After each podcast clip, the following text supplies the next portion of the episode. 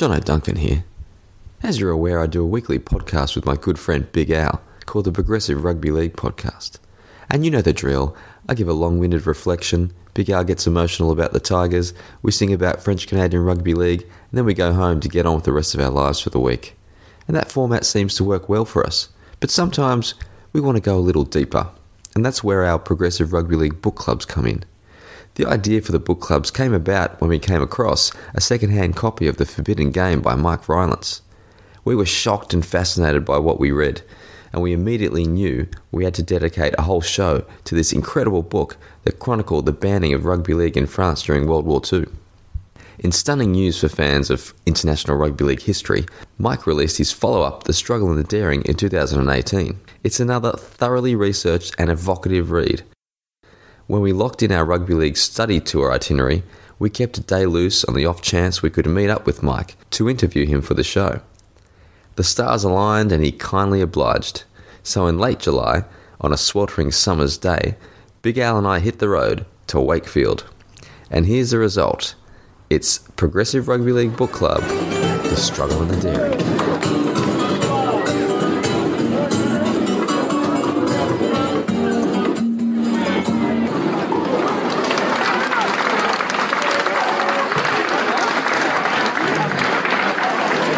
Hello and welcome to a very special edition of the Progressive Rugby League Book Club. This week we are speaking to a Progressive Rugby League, well, a mortal in waiting. You may have heard of The Forbidden Game and The Struggle and the Daring. Yes, we are speaking to the author of both seminal rugby league books, Mike Rylance, and Big Al's with me. Hello, Big. Hello, folks. And let's welcome Mike. Hi, how are you going, Mike? I'm going very well. Thank you very much. Good to see you. Thank you very much for joining us. Now, why don't we start off? Obviously, you wrote The Forbidden Game almost twenty years ago now, and you could have really basked in the glory of this seminal book, having written such a, a glorious historical account of the banning of French rugby league, but you decided to complement it with the history of the rest of the French rugby league up until today's day and age.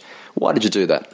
Um, well, thanks for your kind comments, first of all. And it, it was pretty obvious why the second book had to be done, really, because although I'd reached a point where Um, the game was banned in nineteen forty and, and talked about some of the consequences of that, it was clear that there were many questions still remaining to be answered about the post-war period. And first of all, I should say that uh, a complete history of the French game had never been written before anyway, mm. so that needed doing.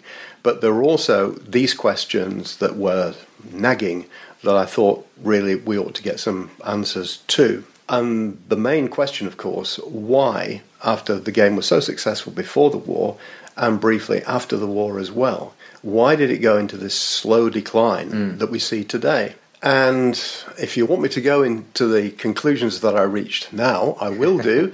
But there were clearly certain answers had been provided by other people without going into it in any great depth. And that was to do with the failure to take advantage of television and the fact that France were defeated in the final of the nineteen fifty-four World Cup. And it turns out that really those two questions may have had a marginal influence, but um, there was there was a much bigger answer than that waiting to be enunciated. And you're right, we'll get to those sort of points throughout the, the discussion and what you talk about during The Struggle and the Daring. I thought, though, we might start off with maybe straddling a more your Forbidden Game book to start off with. Now, before we discuss the specifics of the current book, can we go back to The Forbidden Game and the dawning of rugby league in France in the nineteen thirties? So the success of rugby league in France has always been intertwined with rugby union. What were the conditions that led to rugby league's arrival? Well, we should see it in its context, not just nineteen thirty-four or in the two or three years that happened before then, but also going right back to nineteen ten when the first uh, and when it was first suggested that, that French the French should adopt rugby league, because it was regarded that the two the two ways of seeing the game, the, the, the British rugby league game and the French way of playing rugby, mm. were very similar. And also um, there was the question of money, in that the French were were not averse to persuading players to play for money, mm-hmm. as we saw in the nineteen twenties again, when the Australian tourists tried to uh, play an exhibition match in Paris, as we know, nineteen twenty-one twenty-two, which um, was clamped down on. Um, and then again, uh, in the French rugby union domestic scene towards the end of the nineteen twenties, when a little team called Quillons, uh, which is south of Carcassonne and had a population of about two thousand five hundred at the time, uh, managed to get to the championship final and played Lesignan there, who of course still exist um, as a rugby league team now. But that was the blueprint for the future, in that the, the Quillons team was sponsored, underwritten, in a sense, by Jean Borotra, who was the uncle of Paul Barrière, who became the mm. chairman of the French Rugby League Federation. And they assembled a fantastic team, which included Jean Galia, who had such an instrumental, mm. in fact, primary role in the introduction of, of French Rugby League in nineteen thirty-four. Then, of course, the big thing was the fact that France was excluded from the international scene mm. by the British Rugby Union. Um, and when we talk about the international board in rugby union terms, we're not really talking about the international board at all. We're talking about the English Rugby Union, mm. helped by the by the Scots, who took a, a, a similar attitude, in that the principles of the amateur game came before anything else, mm. even before the ability to pass the ball, kick it into touch, or whatever. If you were an amateur, then you could play the game. And if you weren't an amateur, then you were to be excluded. That term, yeah. amateur, because it gets thrown around a lot across yeah. the whole book. Just yeah. for the purposes of uh, our audience, can we just, what's our definition of amateur? Or what was the, the sorry the rugby union's definition of amateur at the time?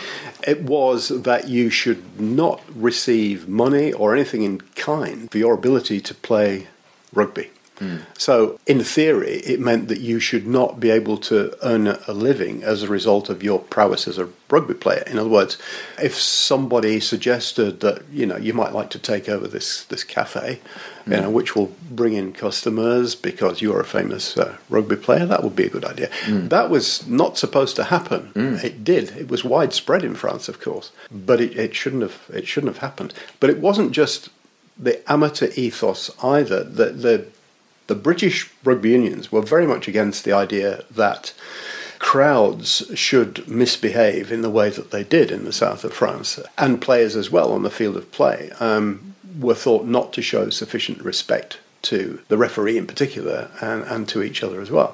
A fair enough point, I suppose, but I think excommunication from the international scene was was a harsh step mm. to take, even though the French had been, been warned before. So that left the door ajar for rugby league to begin. As you mentioned, Jean yeah. Galia led the way there, and, yeah. and it really expanded and, and thrived and grew in that in that nineteen thirties decade. Yeah. And then World War Two happens, and then two years later, all of a sudden, rugby league is banned. Yeah. Now, can you explain how on earth can this happen? Well, you mentioned two years, but in fact, within weeks and months of the Vichy government being set up in the summer of nineteen forty, the game was effectively banned. The, the start of the new season in October nineteen forty mm. uh, played a couple of matches, I think, and then that was it. The ban the ban came in. Mm. So it was not nineteen forty-one, as a lot of people think. Right. That was when the, the official uh, declaration was signed, but it happened back in October nineteen forty. So the French suffered their worst ever military defeat at the hands of the Germans in that summer, uh, May, June nineteen forty. The Germans took control but allowed the Vichy government to set up in Vichy to uh, administer what we might call the southern half of the of the country. Mm. But it still had a certain amount of sovereignty, which meant that it could, to some extent, um, look after its own home affairs. And one of the things it did was to set up, under the aegis of, of Jean Borotra, the famous mm. French Davis uh, Davis Cup tennis player and Wimbledon champion as well. He was in charge of this Ministry of Sport, whose aim really was to make French youth a whole lot fitter than they used to be, in the hope that they might not lose another world war against Germany.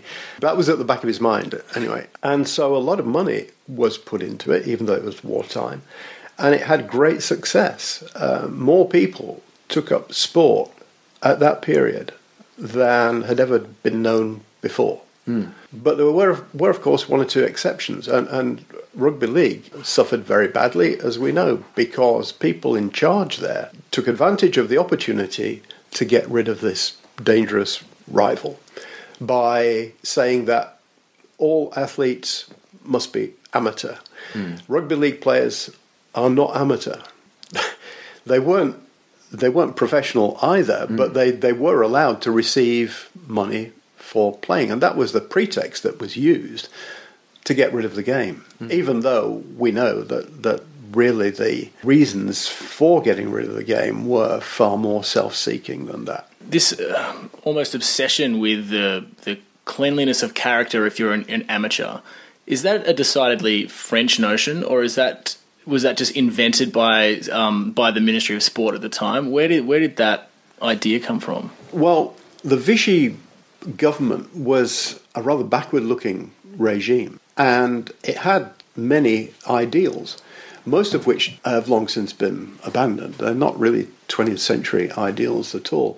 But Borotra himself had been brought up in the English home counties mm. and believed very much in the amateur ethos. Mm-hmm. It was a public school idea that had been handed down to him, but also, uh, if you remember, Baron Pierre de Coubertin, the the originator of the Olympic Games, had, had similar ideals, and and it, they all stemmed from Britain, actually, mm. whose notion of sporting ethics were widespread, and not not just uh, across British colonies, but but in France as well. Mm. Yeah. So the banning of rugby league, it really was some rugby union types with friends in high places and exactly. an element of breathtaking opportunism. Is that how Absolutely. basically... Absolutely, yeah. yeah. Breathtaking opportunism is, is uh, yeah. the right phrase to use there. Absolutely. Now, what do you think was the, the major lasting legacy of the banning of rugby league? Obviously, it wasn't able to be played in French schools for decades and decades afterwards. They weren't even allowed to call the game rugby for decades and decades as well. What do you think is the, the major lasting legacy?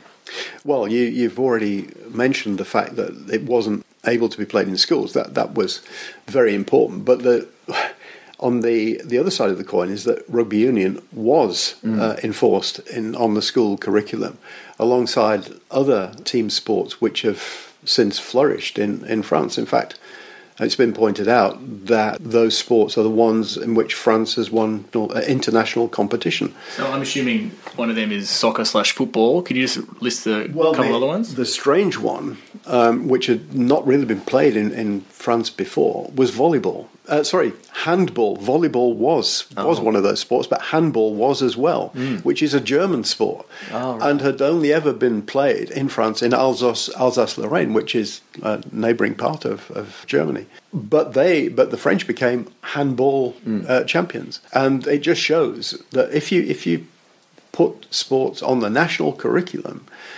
what an amazing effect that has for future generations. So we've got, we've got volleyball, we've got rugby, we've got handball, we've got basketball. So rugby league is now no longer banned from the curriculum. However, is it enforced in the curriculum? Is it part of the curriculum, or is it just okay to be included if a teacher decides that he wants to? That's more or less it. Yeah, yeah. yeah.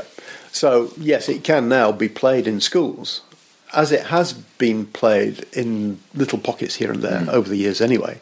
But it's not enforced as part of the national curriculum. Mm. No. But rugby union is... Rugby union is still there, yeah, yeah. yeah. And more importantly than that, it's only in recent years that rugby league has been allowed onto P E teachers' curriculums as right. well. Um, so, and in order to be able to teach any sport in a French school, you've got to go through the necessary, um, mm. the necessary education yourself to be able to teach it. So junior rugby league in France was really just kept alive by the clubs yeah. in the in the south of France, basically. Yeah. But that's that's a French tradition as well, mm. actually, both in league and union. Mm-hmm. The so-called école de rugby, where you have teams of kids from five, six, seven, and so on. I guess similar to Australia. Mm. Um, it is a major way of, of bringing kids into the game. But in schools, you've got a captive audience. Mm. You know, that's that's the big difference. Okay, well, we'll talk about the effect of the banning a bit more later on, perhaps, but let's skip ahead to the nineteen fifties. And this is a, a glorious era for French rugby league, and two or three really successful tours of Australia. This is coming only within a decade or so after the banning of rugby league. Before we get to the details of the tour, Mike, how on earth did they come back so quickly and so emphatically? Well, The major fact is that they came together, a, a large number of very talented players mm. after that war period, who were more than happy to get their boots on again, mm. uh, after uh, rugby league boots, that's to say, mm. after what they'd gone through during the war. And it was a very talented generation. Of course, virtually all of them came from rugby union, mm-hmm. because that was the only game that you could play. There were one or two who had played rugby league before the war, who were still in, in, in the team uh, in when it came back. But essentially that, that fifties generation came from rugby union, with, with a few exceptions. But yeah, they were just an amazingly talented bunch of players. They, they came out of the occupation. I think it was Ponsinet who said, we were just happy to be able to play the game again. Mm. We were we we were committed because of what we'd gone through, mm. uh, and they adapted very quickly mm. from from union to, to league. Now let's talk about the nineteen fifty-one tour. This is probably the the gem in France Rugby League crown, a time where hundreds of thousands of Australian people came to watch this French team, and they shocked the Australian nation by taking the series two one. Uh, what was so special about that tour? Well, first of all, they were given very little chance of success. It mm. was it was thought that it might well turn out to be a financial disaster, which it wasn't. The opposite was true. Mm. They weren't sure either whether Aussie crowds would really be interested in watching a French team. Again, the opposite turned out to be true. The big success of the tour uh, was based on the fact that the touring party were kept together for so many weeks, reached a level of fitness that touring teams used to do in the past through playing together and, mm. and so on. But they were given free rein to express their individual abilities. That's that's what thrilled the crowds. Mm. And when we talk about the impact that they made, um, you can probably look at certain areas. First of all, the speed at which they played. Mm. Not just speed of foot, but speed of passing as well. Their attacking style, their counter-attacking style, mm. the fact that the forwards um, were almost able to play like backs, the very thing which Jean Galia back in nineteen thirty-three had seen in the Australians when they played the exhibition match mm. against England in Paris on December thirty-first, nineteen thirty-three. Now the wheel appeared to have turned full circle, and that it, it was the French who were giving the, the Aussies the lesson mm. within less than twenty years of that first game ever being played. There are there are um, obviously stars who are associated with that team, but it's wrong really to single out individuals because mm. there were so many great players spread throughout the fifty-one team, and again in fifty-five, mm. though to a lesser extent. Now you talk about the style of play that the, the French employed, and I suppose they became famous for that style from the fifties, and I suppose since people talk about a the French style of play. And in your books, people are, are taking note of how the, the style of play is, is getting better or worse or more attractive or less attractive. Do you, is that still part of the conversation in French rugby league circles, the importance of, of you know, entertaining? It is, very much so, yeah. You've only to go to a Catalan Dragons game, and if they start playing uh, typical English, predictable Super mm. League style, as sometimes happens, then the crowd don't get are not really too happy about mm. it. They perhaps have got used to the idea that in order to win games, you sometimes can't throw the ball around as much as you would like to see. But, mm. but yeah, they do still like to see spectacular rugby league. And that's its raison d'etre after all, mm-hmm. um, that to entertain the crowds was the business of rugby league right mm. from the start mm-hmm. and has remained so till this day. Now we go to nineteen fifty-five. So nineteen fifty-one, France shock Australia and the rugby league world by taking the series two one. Yeah. They then compete in nineteen fifty-four in the World Cup final, and they probably should have won that final against England. They come back to Australia in nineteen fifty-five with a very different team, mm. but once again, they do the business. Yeah, absolutely. But it was pretty much against the odds yet again, but in mm. a different way, in that they got beaten in the first test. And in the second test, they were twenty-eight sixteen down at Brisbane mm. with less than twenty minutes left to play. And then with, I suppose you call it typical French counter-attacking style, they had Jean Dopp, who is regarded as sort of incarnation of uh, French style of play, usually at scrum half, but he was playing full back mm-hmm. on that occasion. Counter-attacked three times. It led to three tries in the, in the final uh, fifteen minutes or so. Brought the score to twenty-nine twenty-eight. They hung on for five minutes and managed to win that game. And then the third test again, to win the series two one again mm. against all the odds. And although the Aussies had started to learn some of the lessons of the fifty-one tour, there was still some way to go because they were still relying to some extent on that kind of power play. That, but it tended to be a bit a bit heavy, a little bit predictable compared to the, the lightness of touch of the of mm. the French. Yeah, I remember, I can't remember who spoke of the French style, but they spoke about in defence you need order, and yeah. in attack you need disorder. That's right. It was Jacques Merquet, yeah, actually, right. who I saw only two weeks ago. You might be interested oh, to know. Right? Yeah. yeah, he's the he's the one remaining person left from that French team of nineteen fifty-one. Wow. Yep. That's right. You need you need to have somebody in your side capable of creating disorder mm. in the opposition defence. And that's that's what the French yeah. did. Now, speaking of people who could create disorder, I want to now talk about some of the, the main characters and the key characters of French rugby league history, and especially that period. Mm. And someone who could create disorder in opposition defences was Puig-Aubert.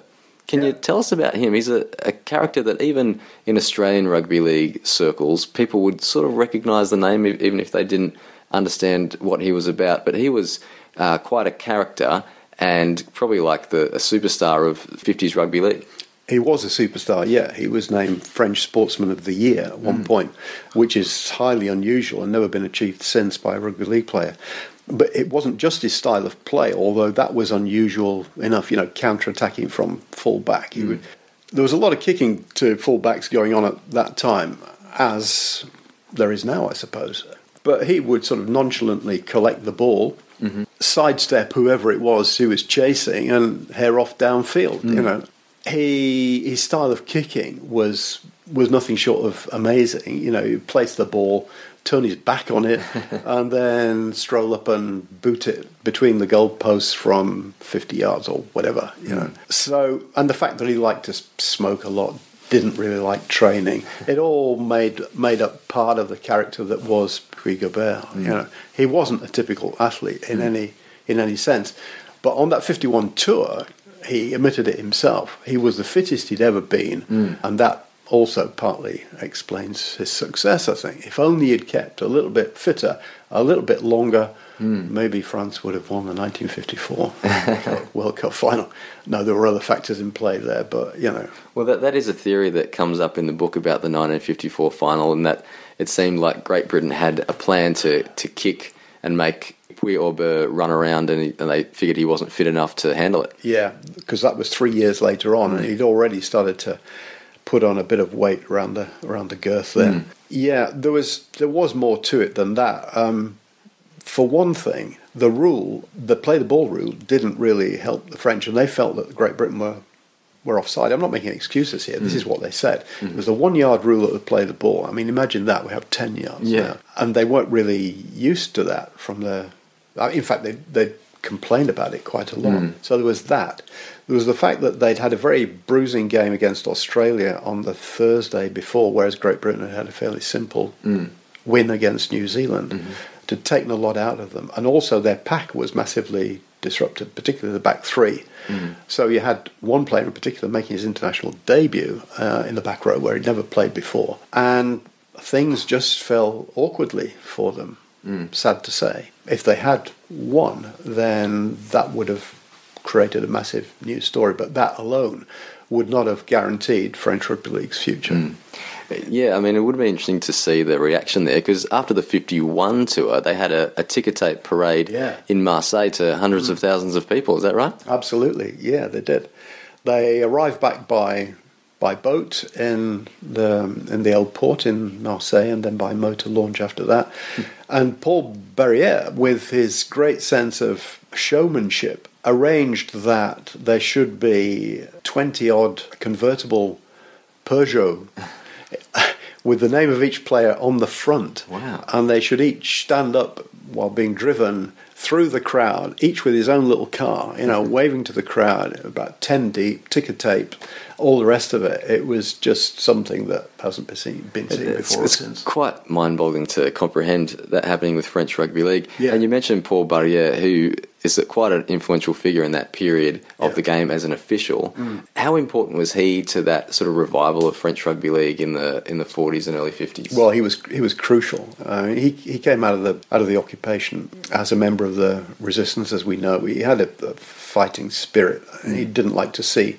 even though he had no rugby league background to speak of, he didn't like to see the game downtrodden as it has been. In fact, very much very much the opposite of that. Mm. But his initiatives, the World Cup, for example, the fifty-one tour, we tend to take such things for granted now.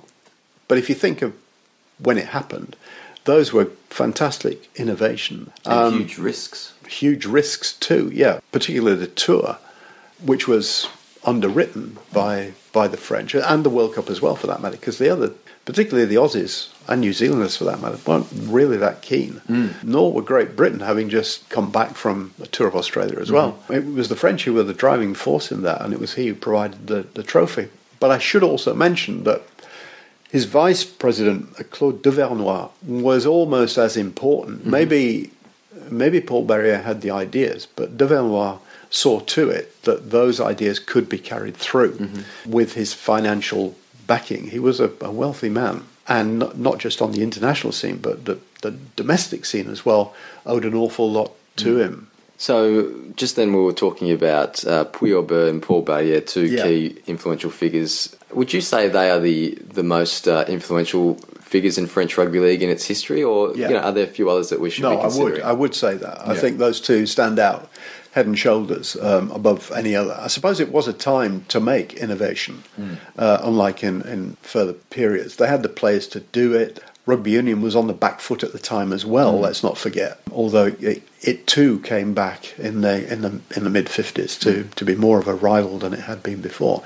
But yeah, undoubtedly those two were were the greatest. Now, we go through the sixties and we sort of start to see a slow decline in the, the quality of French rugby league. Yeah. And you go into the seventies as well. And there, there are some good performances and, and a couple of series wins, and they're still able to upset the top teams. And, of course, in the late seventies, they beat Australia again in nineteen seventy-eight in France. Yeah. But then the, the decline is... is undoubted at that point. So we talk about lots of things that has happened to French rugby league, but unfortunately there are things that French rugby league has done to itself as well. We get to the nineteen eighties, the early nineteen eighties, yeah, and the, the violence that uh, beset the game. And there was one really, I suppose, well, embarrassing grand final of the French Elite One competition that really yeah. set rugby league back quite a way. Yeah, that's right. The eighty-one final um, mm. was a disgrace, really. But we also tend to forget how violent the game was that's right. in all rugby league playing countries at the time. Mm. And I think it was down to Australia, really, who started introducing long, long bans that mm. people, the players, started to get the message mm.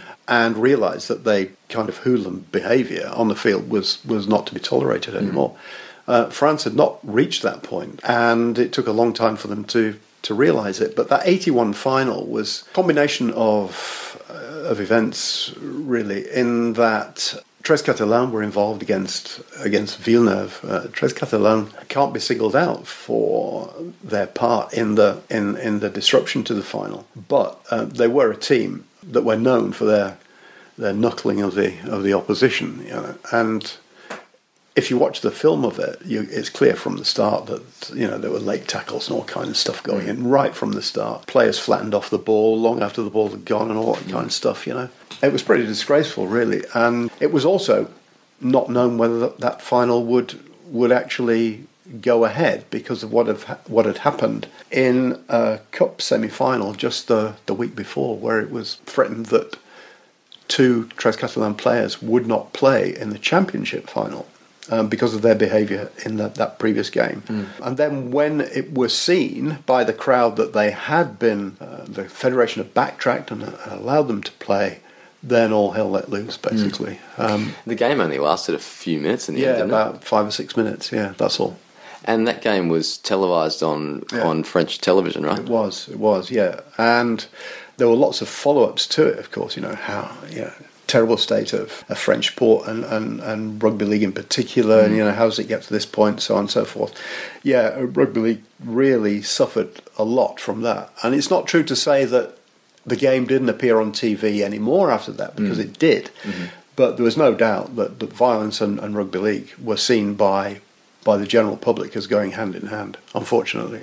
And how long did that take? How long did that image take to get over? Is it still part of the image for many French people? No, I don't think it is, actually, um, because at national level, when the French won at Headingley in, in, in the early nineties, mm. by that stage, the coaching team had already realised that violence was not to be tolerated. Mm-hmm. Uh, the players quickly got the message, and it's been pretty much eradicated from mm. the game now. I mean, it does still happen in lower leagues, you know, but generally speaking, it's um, it's nothing like what it used to be. Now, you talk about the nineteen eighties, and once again, the the performance of the French national team, they continue to struggle, but they have the odd good performance. And you mentioned, I think it was nineteen ninety, the last time they beat a, a top-tier nation when they beat Great Britain. But they're continuing to struggle. And then in the mid-nineties, there's an attempt at revitalising the French game through a summer competition led by a former rugby union figure. So I'm just bringing this up because what I noticed from reading your book is that the struggles of French rugby league, it's not through a lack of trying things, is it? So this is a, a period of the game in the mid-nineties where the French were, were thinking, how are we going to get our game out of the mire? And they come up with the concept of, of a summer league. Yeah, it was not so much the the status quo of French rugby league that came up with that idea, but Jacques Fouroux, who really um, become disenchanted with rugby union and they with him, mm-hmm. who defected, it was said at the time, to, to rugby league, and and it was it was his baby, basically, that game the game should be taken to mainly resorts in the summer. Mm. Entrance should be free. There'll be rock music to bring the crowds in. It's what we kind of take for granted or have taken for granted now. But the concept was, was entirely new at the time. Mm. And then, of course, when Paris Saint Germain came along in, in ninety-six, that type of competition wasn't needed any longer because we already had a high-profile so-called summer competition. Mm, in you know, Super League. In Super League, that's right, yeah. So it just fell by the wayside. Yeah, it did. Yeah, yeah. It's, on that, it's it's tempting. We're all we all uh, would love to see a strong French uh, presence, yeah. and it's really tempting to just talk in hypotheticals. But do you think, had that summer competition kicked in, it there might have it, it might have given a like breathed some life back into the sport? It's hard to say, really, because for one thing, as I said, entry was free, mm. so there must come a point where you start to charge people. Would they have paid um, when they're on holiday?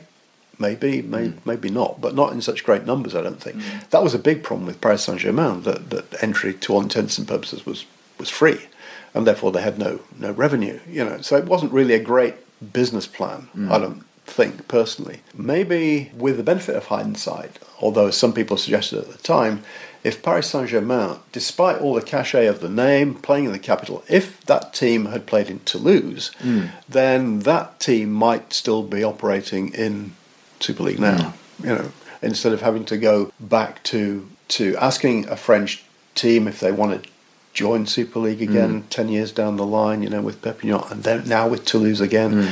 Maybe that ten-year hiatus could have been avoided, you know. Now let's talk about the, the strength of French rugby league as it is today. So it's I suppose it's kind of difficult to judge. The the national team continues to to struggle against the top tier nations, although it has some, some decent results against the mid tier nations. Obviously Catalan are doing very well, Toulouse are, are coming up, but then again the Elite One competition is struggling uh, as a result. So how would you judge the strength of French rugby league as it stands? Do you think it's on the up or is it on the decline? It's really a difficult question mm. um, because on the one hand, as you say, you've got the Catalan Dragons completely professional, Toulouse getting there, and the domestic competition kind of kind of semi-professional, but really not at the same level at all. Mm. And because crowds and the general interest of the public doesn't gravitate towards that Elite One competition anymore because they've got the Catalans and Toulouse mm. to watch instead, or Super League on T V. The people in charge of clubs are finding it really, really difficult to attract an audience.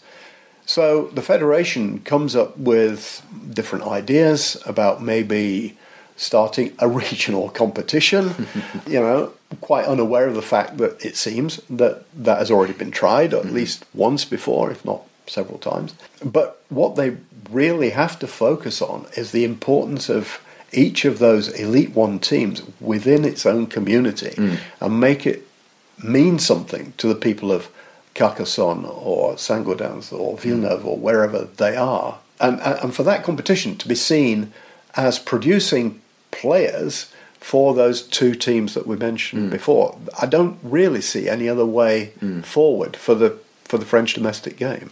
And I suppose the success of Catalan and to a lesser extent Toulouse, has that had an effect on junior numbers in French Rugby League? How are the junior numbers compared to how they were, say, ten years ago? That is possibly the most difficult question that mm. you've asked this afternoon, because there are no stats to back it up. Oh, really? Well, if you ask the Federation that question, they will probably tell you how many players there are playing the game at the moment. Mm. They used to say there were forty thousand playing, but that included kids who were authorised to play for a taste a day or whatever, right. you know, so you can more or less... Grain of salt. Yeah. Of those who play regularly at open age, it's probably somewhere between five and ten thousand, which right. is not really that many. Marc Pallonc recently did an interview in which he said that there were, I think, one hundred fifty-four clubs operating in France at the moment, mm-hmm. but simply by adding up those who those teams in senior competitions, we know that there are only about fifty-five senior teams. Mm. All the rest are junior teams, important as they are, mm. but sometimes you get a misleading impression from mm. numbers. And again, we were talking before about the championship final this year, mm. which had an estimated crowd of three thousand.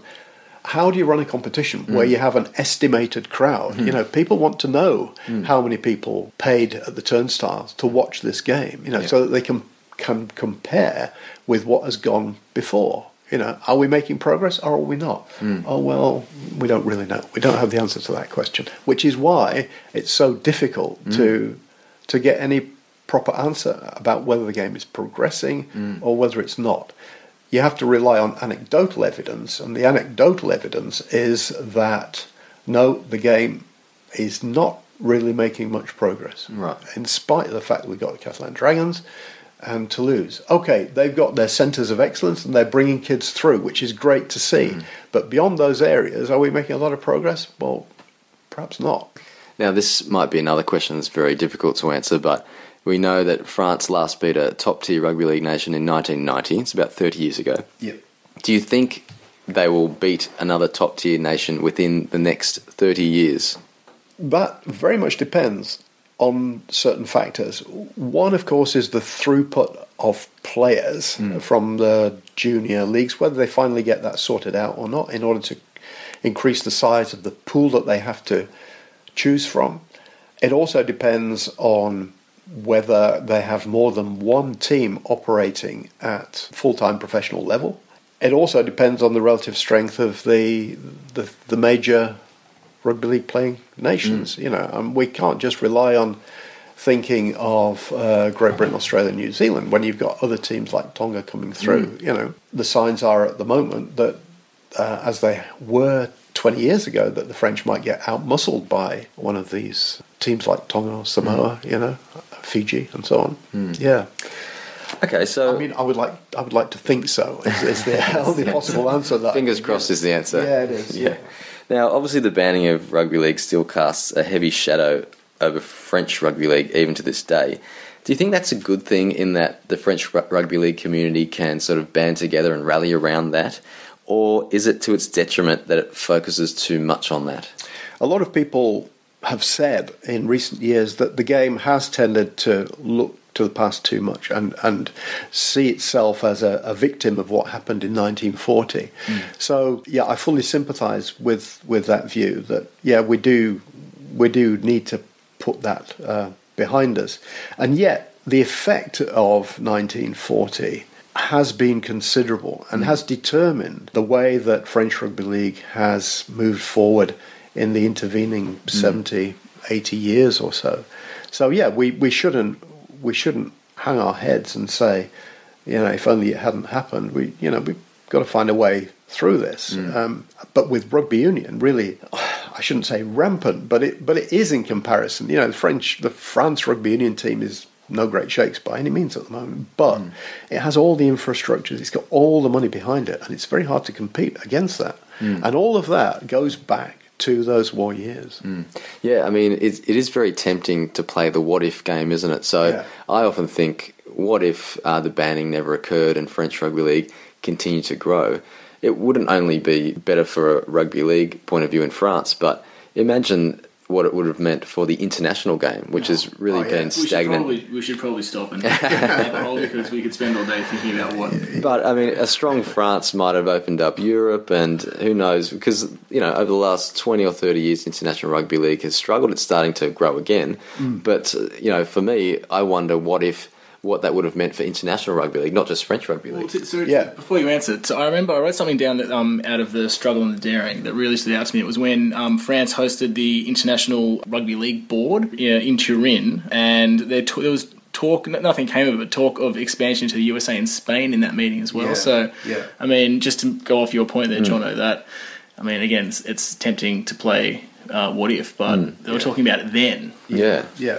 Yeah, Italy is a is a, a good case in point, really. Mm. I mean, there is no reason why, if France Rugby League had been really up there amongst the best, why the Italians wouldn't mm. have fallen in mm. instead of constantly getting whooped in the Six Nations competition mm. as they as they do. But, you know, they have reached that level mm. and they could have reached something like that in rugby league. Who knows? My own father went coaching in Italy in really? the late fifties. Yeah, when there was a a group of clubs really interested in taking the game forward.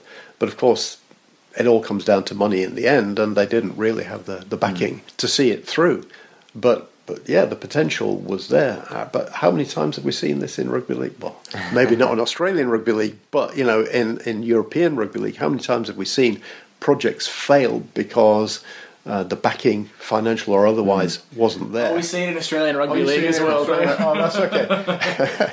Well, in a sense, that's gratifying to note. But you know. this this might sound like a really obvious question, but so after the we've spoken about the banning, did anybody question the banning of the game or fight to or fight the banning?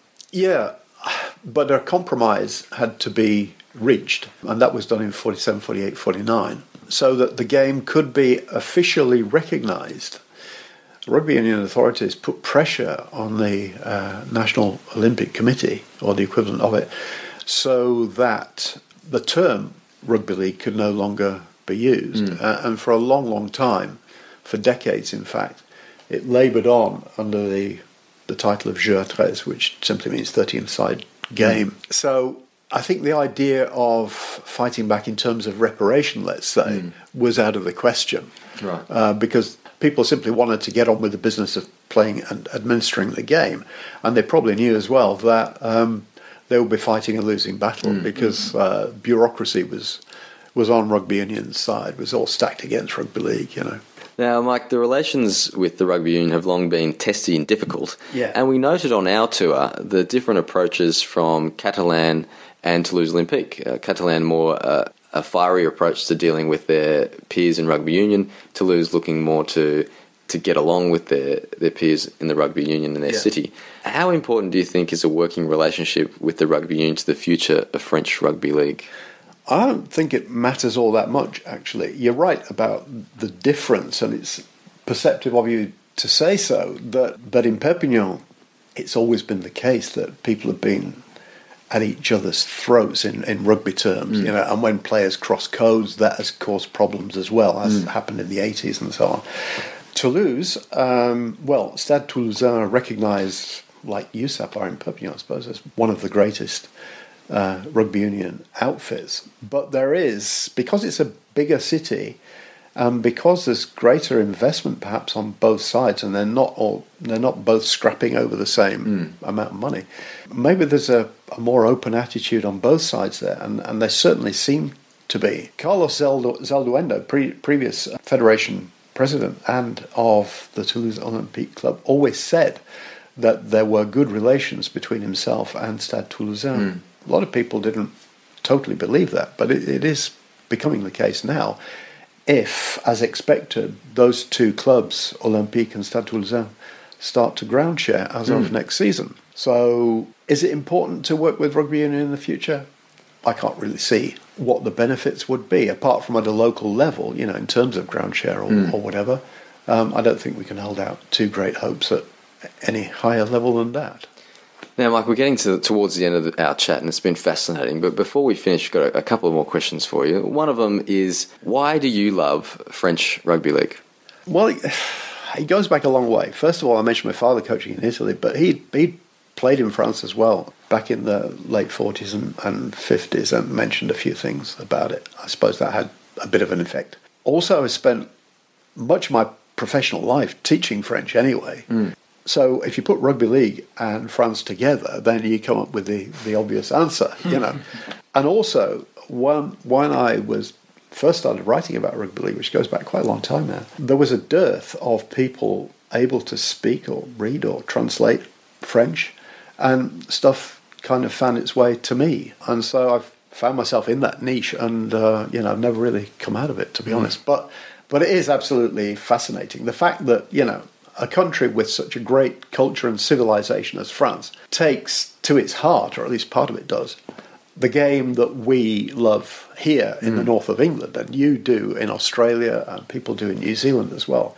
Well, that's that's it's like a dream, really, because you know, you see the game being played in, in the south of France, and that's got nothing to do with you going to watch what happens at Oddsall, for example. Mm. You know, the, the the two scenarios couldn't be more different. Yeah. And yet it happens. Yeah. You know, it's it's amazing to see.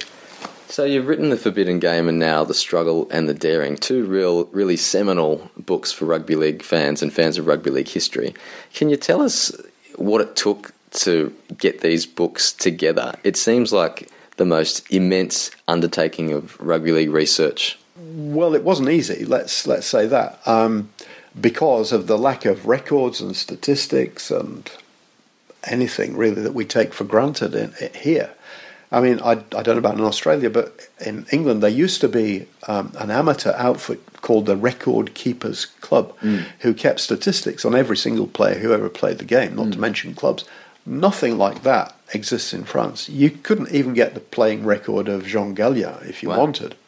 You wouldn't you wouldn't know how many tries he scored during his career, for example. Mm. So it's at, at that level, it, it is really very difficult. And there are there's very very little else that you can rely on apart from going to primary sources, which is to say newspapers in archives and the people who saw that period for their oral mm. evidence.